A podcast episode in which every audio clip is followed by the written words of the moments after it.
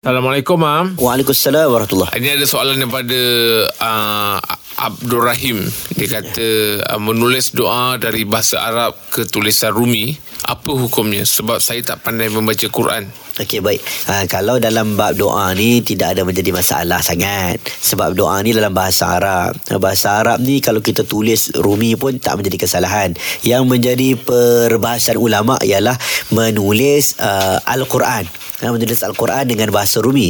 Sebab kata para ulama, uh, menulis Al-Quran dengan selain daripada tulisan Arab, maka dia tidak akan mencapai maksud. Satu uh, sebutan tak betul, hmm. satu tajwidnya tak kena, makhrajnya tak kena. Sebab rumi ni takkan sama dengan tulisan Arab. Dia kena tulisan Arab dan dibaca dengan lenggo Arab.